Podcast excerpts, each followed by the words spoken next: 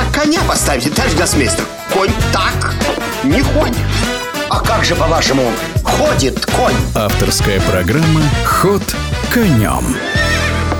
О самых интересных событиях в мире шахмат расскажет шахматный журналист, вице-президент Федерации шахмат Московской области, гроссмейстер Сергей Макарычев. Более чем трехнедельная пауза, которая отделила сетевой супертурнир Magnus Carlsen Invitational от второго круга претендентского форума, была заполнена довольно ярким скандалом. Дело в том, что в эти дни прошел студенческий сетевой чемпионат мира под эгидой Международной шахматной федерации. Победительница этого турнира Юлия Осьмак после того, как она уверенно выиграла финальный турнир с результатом 4,5 очка из 5 возможных, была дисквалифицирована по подозрению по обвинению в читерстве. То есть в том, что она якобы использовала нелегальную компьютерную помощь во время игры. Подобного рода решений в шахматном мире происходит в последнее время довольно много, хотя касаются они обычно простых смертных. Дело в том, что почти все подобного рода вердикты выносятся на основании решений так называемой FPP. Это компьютерная суперпрограмма, которая анализирует все сыгранные партии и на основании неведомых нам критериев выносят свои решения. Перед началом турнира все участники подписывают обязательство не обращаться ни в какие суды для того, чтобы оспорить подобные компьютерные решения.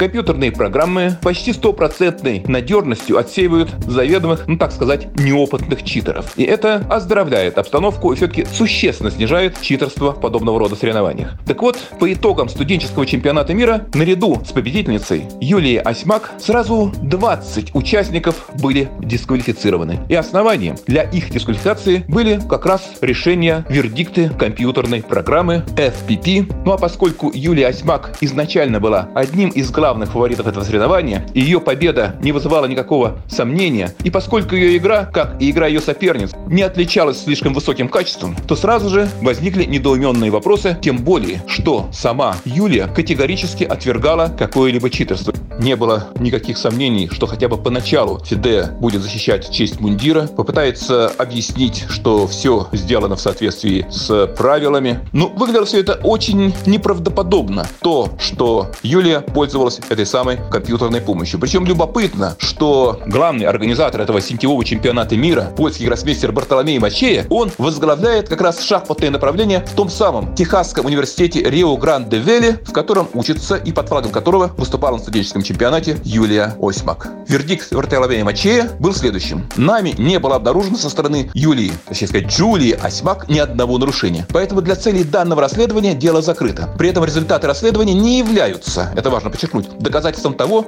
что неправомерного поведения не происходило в принципе. Но абсолютно то же самое, что и в отношении Юлии Осьмак, можно сказать и о каждом из более чем тысячи студентов, принимавших участие в первом онлайн-чемпионате мира ФИДЕ, против которых, то есть этих студентов, также нет никаких доказательств. Ну, все это поставило под сомнение дальнейшее использование дистанционной игры в серьезных официальных соревнованиях, от итогов которого что-то зависит. И вот, поскольку в русскоязычном шахматном мире поднялся такой шум и гвалт, целый ряд гроссмейстеров заявили, что мы отказываемся от игры подобного рода дистанционных соревнованиях, поскольку рискуем с одной стороны нарваться на читера, а с другой стороны вот эта компьютерная программа может вдруг вынести свой вердикт и назвать нас мошенниками, коими мы не являемся. Ну, собственно, выход из этого положения, возможно, и существует.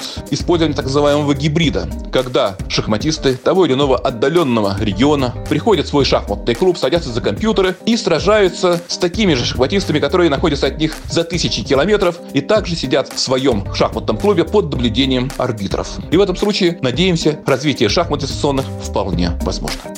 О последних событиях шахматного мира рассказывал гроссмейстер Сергей Макарычев. Ход конем.